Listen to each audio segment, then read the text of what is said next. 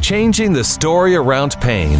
This is the Modern Pain Podcast, helping to improve the understanding and treatment of pain across the world through education, advice from experts in the field, personal stories from those living well with pain, and more. A modern approach to pain treatment, management, and education while helping to bring the patient voice back to healthcare. This is the Modern Pain Podcast. Here's your host, Dr. Mark Kargela. What is going on, everybody? It is Mark Kargela, lead faculty and founder here at Modern Pain Care, and coming at you with another episode of the Modern Pain Podcast. This week, somewhat of a controversial topic. We always love to bring those up because I think there's, again, some reasonable discussions that can be made. And Jared and I usually don't scream at each other and yell at each other. We try to keep a safe, happy environment when we're when we're chatting about it we obviously tend to agree with each other on a lot of things, but we always don't, or don't always, I should say. So, um, we're going to be talking about cervical manipulation today, which is can be a hot topic. Um, Jared's going to kind of lay some of the groundwork with with the background of the discussion.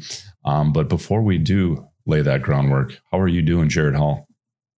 I'm doing good, man. Uh, like I'm, I'm excited to talk about this, but I also know that it it, it could uh, spark a significant discussion. It could be a little bit uh, treacherous of a topic to wade into, um, but I, I, think it I think it's one that we should probably talk about, and I think it's pro- going to be most difficult for me to talk about because I'm torn. I'm torn on the topic, and I think I have uh, reasons to to stand on either side, and I can I can see positives and negatives.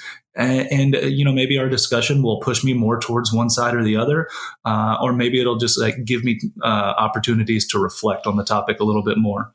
You know, I think the fact that you are torn is a sign of a you know good clinical approach to cervical manipulation because it should be you know respected. It's a you know it's an intervention um, you know, you're you're moving some areas where there's arterial supply and different things that you need to be cognizant of and cautious of, and you should be doing all the due diligence as a good evidence-based clinician to make sure that you're applying the right treatment to the right patient at the right time. Now, some people are going to hear that that there's never a right time for cervical manipulation. You should never do it. I think that's a little bit of a dramatic uh, interpretation of of data. Um, but let's talk about because I think there's some some things that happened recently that I think sparked this conversation. I'm going to let you kind of lay the groundwork for people because I think it's definitely these. We need to hear these stories. We need to keep this in mind. Obviously, when we're we're considering this as a treatment approach for a patient. Um, but why don't you lay the groundwork for folks as far as kind of what you saw and what uh, as far as the discussion and what maybe prompted it? Yeah, so um, a couple weeks back, there was a there was a, uh, a news story that got a lot of attention, and it uh, definitely started floating around on social media a lot, and had a lot of discussion around it. Uh, there was a um, young uh, what appeared to be very healthy uh, college age female who visited a chiropractor and um, got a cervical adjustment manipulation and started experiencing symptoms you know pretty immediately afterwards, and uh, that uh, that chiropractor called the person's emergency contact. I think it was her mom, and said, "Hey, she's having a bad response to, or, or, or, a weird response to the manipulation. I, I don't think she should drive. I think maybe you need to come pick her up or something like that." And I might be getting some of the details of the story wrong because I've, I've seen different portrayals and you know different information added, and I don't know what's hundred percent accurate or correct. Um, well, and then you know very rapidly. Uh, this patient, this young girl's um, condition deteriorated, and she went to the ER. And it, what eventually ended up happening was the report of multiple arterial dissections so maybe vertebral artery or internal carotid artery or you know something up in the uh, in the brain stem the lower brain the, the upper cervical spine. There was arterial damage that led to you know blood clots slash uh, you know cardiac CVAs slash uh, subsequent uh, brain damage. I think uh, the the girl actually maybe uh, her had to be revived or something like that. Like actually for, for a split second had, you know, gone completely un, unresponsive and all of this sort of stuff. Right.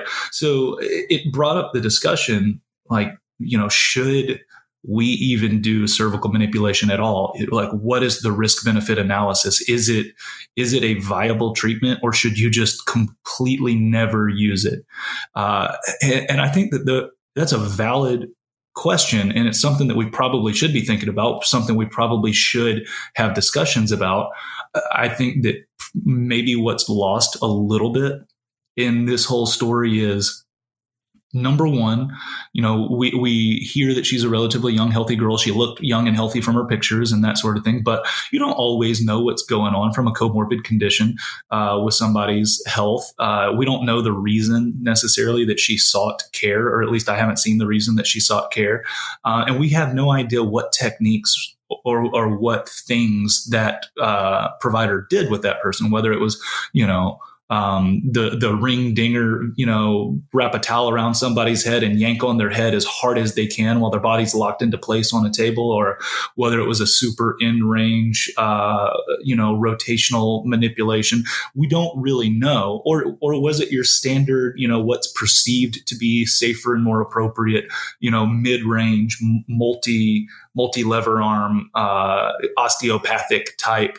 Um, manipulation I, I, don't really know. So there's there's information that's not present in the story that i, I don't um, i don't know that we can make a full you know assumption or you know conclusion without some of that information present.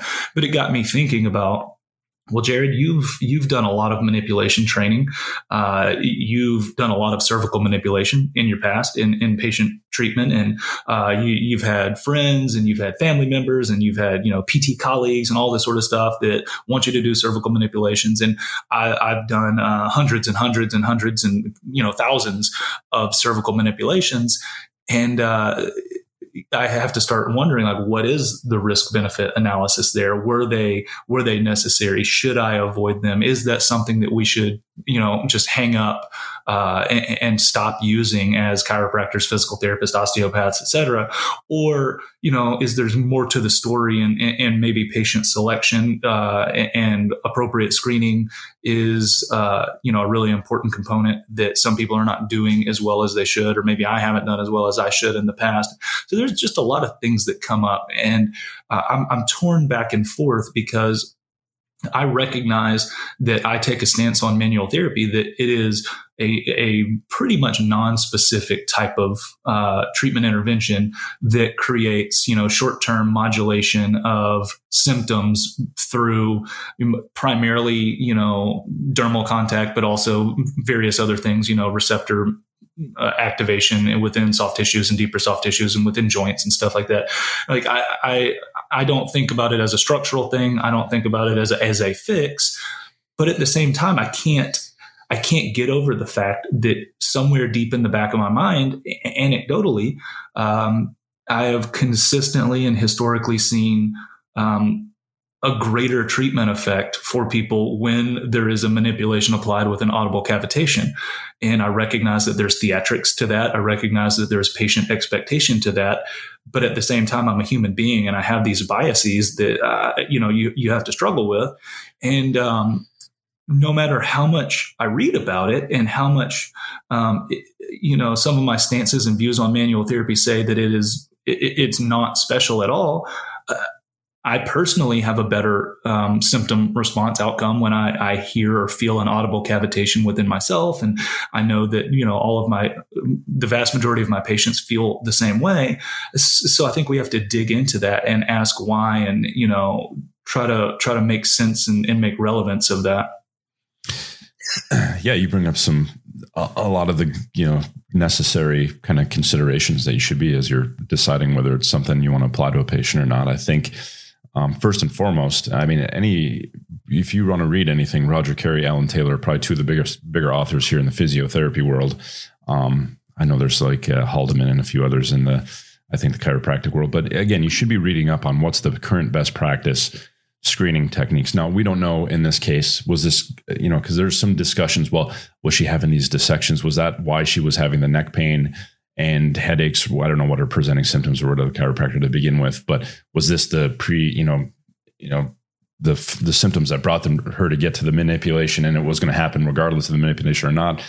But I, I do also see some of the things on YouTube where people's necks are getting jerked around in ways that it just makes me almost cringe and get nauseous, just because it. I mean, it, it's I don't know. I just think there's there's room if you watch those that you could see how structures can be stretched and torn with it. But yeah, I, I just think in the end, we have to be good evidence based clinicians. Um, taking the risk in the mind, knowing the patient that's in front of you, who you're deciding if it's going to happen or not. Now, if it's somebody who's morbidly um, obese, has all the you know ish, risk factors for um, you know clots and or dissections, arteriosclerosis, the hypocholesterolemia, all the you know different um, you know risk factors and stuff where they are somebody if who's probably going to have some arterial disease.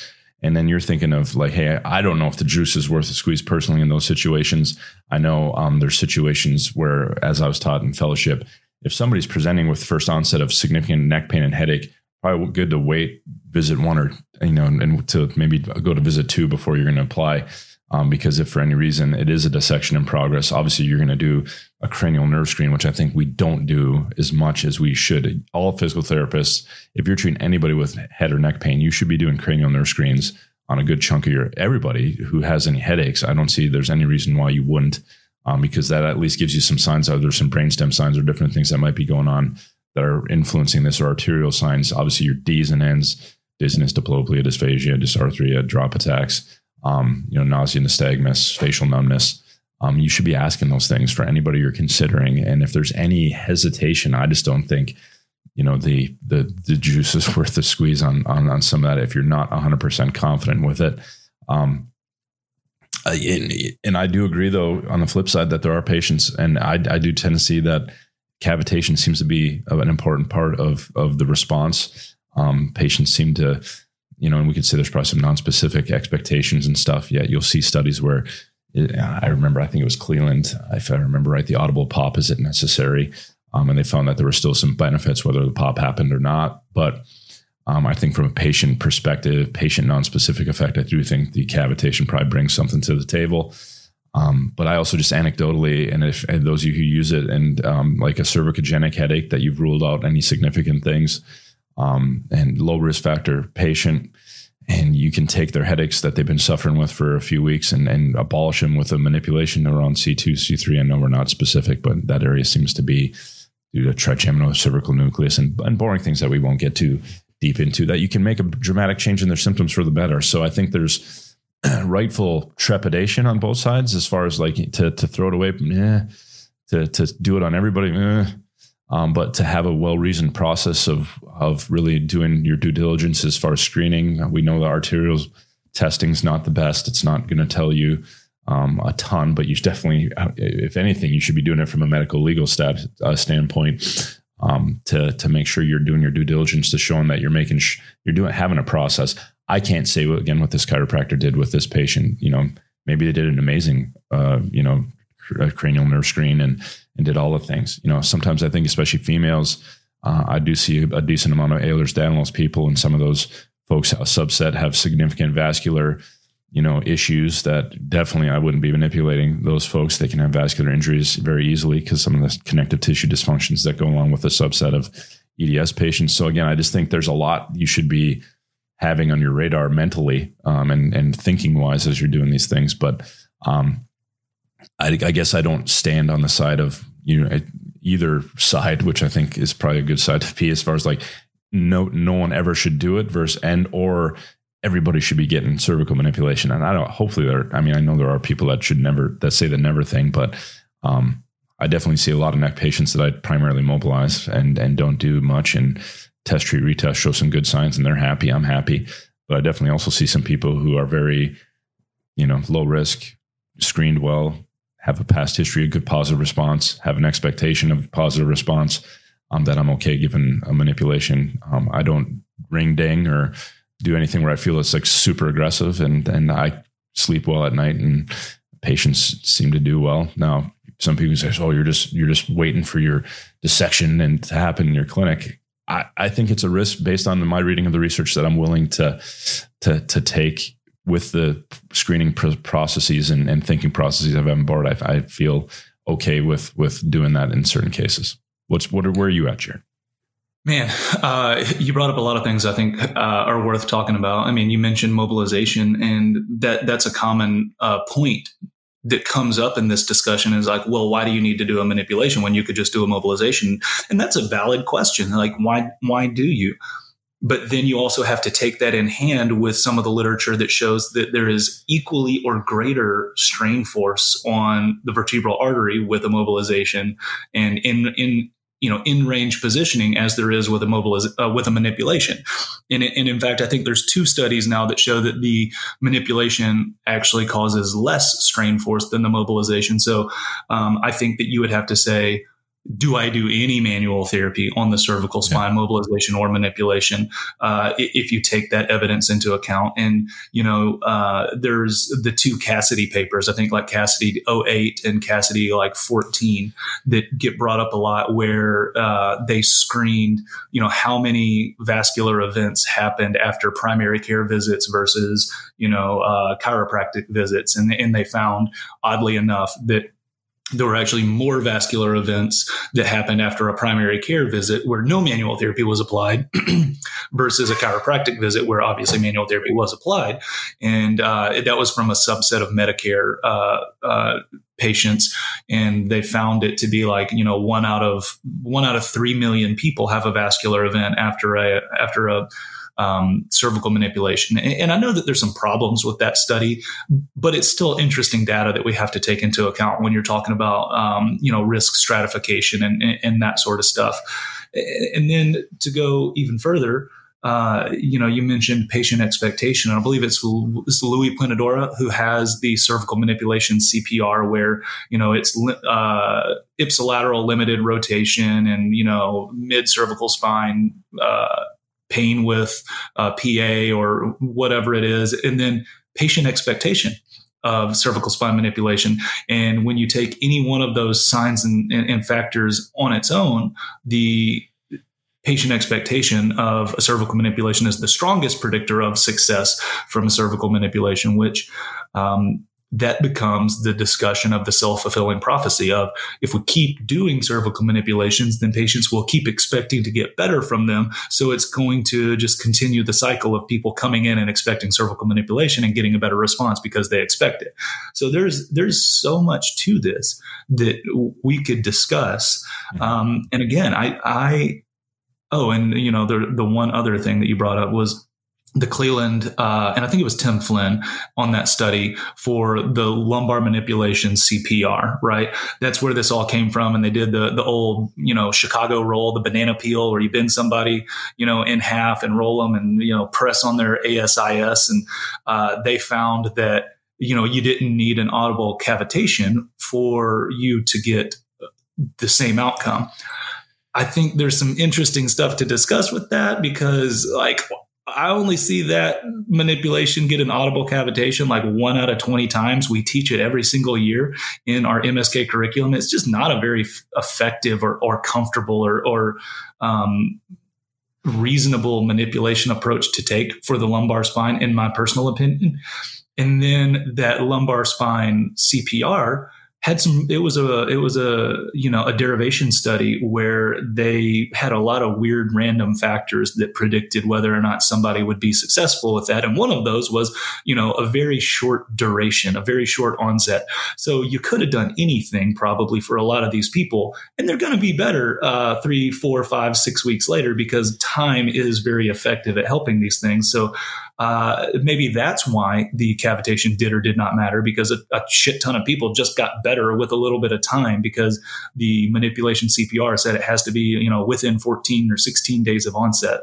Yeah, a young overall healthy military population too, which probably has even a more propensity to have a good natural history response to um, to back pain. Yeah, a lot of things to unpack with a lot of these studies, but I think hopefully what folks are hearing is that there should be a well thought out, reasoned approach um, and considerations of all these factors when you're deciding if this is something that fits with the n equals one in front of you each day, um, each patient that you see. Um, I, I, I think again, it, it should be a, a, mutual decision, and uh, you know, there's we also have you know the the discussion of like you know explaining risks to patients and you know informed consent. That's a whole nother uh, discussion on it.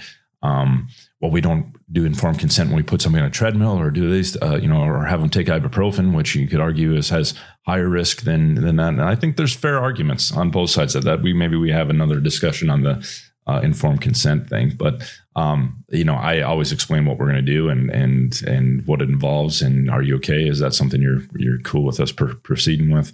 Again, most patients that I apply manipulation, I've had it numerous times. Um, I, I tend to try the mobilization route before I go manipulation if it's not somebody that's had it, just because you know. I, again, my bias. Uh, not saying that's the right way or wrong way by any means, but yeah, it, it's interesting. But hopefully, again, you should be. Uh, we'll see if we can link some of the clinical kind of guidelines as far as screening for you know cervical arterial function. We'll link some of Roger Kerry, Alan Taylor's work, and some of the uh, Cassidy work that uh, Jared said, so you guys can kind of look at it for your own um, you know perusal and see what your kind of take is on it. Um, be careful. Uh, I just would say, uh, no. Granted, we Jared and I don't. I mean, I teach it a little bit, and uh, not as much anymore in, in undergrad or in grad school, like DPT school. But I don't. I don't go out on continuing education courses and teach it. So um, I just I'm always telling folks not because I mean everybody has malicious intent or anything, but if somebody's really spouting at the mountaintops that it should be done, and they're also profiting from teaching courses of how to do it I, again, not saying that they're, that that person's got bad intent, but we should at least pump the brakes and and be a little bit cautious in our interpretation of their um, opinion on things. Just just well round it out, get all the opinions, let yourself make the judgment, and not you know loud voices on social media or loud voices from folks that teach it. Um, I know there's a lot of great folks who are teaching it that do it in a very well reasoned um, patient centered manner. So I'm not saying everybody who teaches it has, uh, you know, so don't hear that because I don't want to get hate mail. But um, yeah, what do you want to leave folks with, Jared? Man, you know, I, am just going to leave folks with uh, something that uh, I probably should say more than I do, but maybe people don't hear me say as much as I should. Is that I just don't know. I really just don't know on this topic, and I want to see the discussion continue, and I want to see more and more research on it. I want to get um, you know more and more data to make good decisions with, because I'm I'm on the fence on on this question, and I, I want to hear uh, everybody's perspectives and there you have shot your social media uh, in the in the ass because now you're not taking a a, a um, you know stir up the pot you know dichotomous viewpoint where it's all or none baby. You gotta like you gotta take the you gotta you gotta go to the far side so you so the algorithm gets gets stoked and all that stuff as you can tell, I'm a little bit of a social media. I'm not a fan, but anyway, um, but that's what I think. That's the risk of social media, in my opinion, is it, it tries to pull us to one side versus the other, and it really hinders the well-reasoned middle ground that often exists with most of these discussions. And it is okay not to know. And I think having that trepidation and, and not sure is a good way to proceed with many issues just because it keeps your mind open to hearing both sides of an argument, not just walling yourself off to whatever group of like-minded group thinking individuals. So um, keep keep not knowing and not knowing the answer. And if we get if it if strong evidence comes out that that points us in one direction, um, be willing to move in whatever direction it is, and not dig yourself into believing that it's you know one way or the other. So um, yeah, I, I, definitely can appreciate what your thoughts were there, Jared.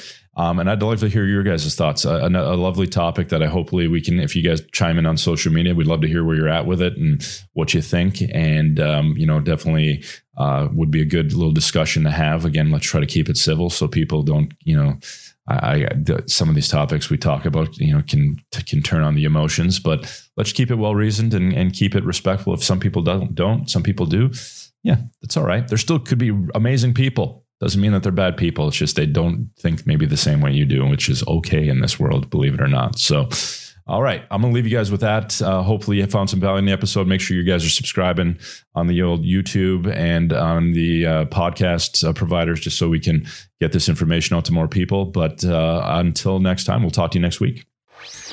This has been another episode of the Modern Pain Podcast with Dr. Mark Kargela. Join us next time as we continue our journey to help change the story around pain. For more information on the show, visit modernpaincare.com. Also, visit the Pain Masterminds Network on Facebook for free education and resources. This podcast is for educational and informational purposes only. It is not a substitute for medical advice or treatment. Please consult a licensed professional for your specific medical needs. Changing the story around pain. This is the Modern Pain Podcast.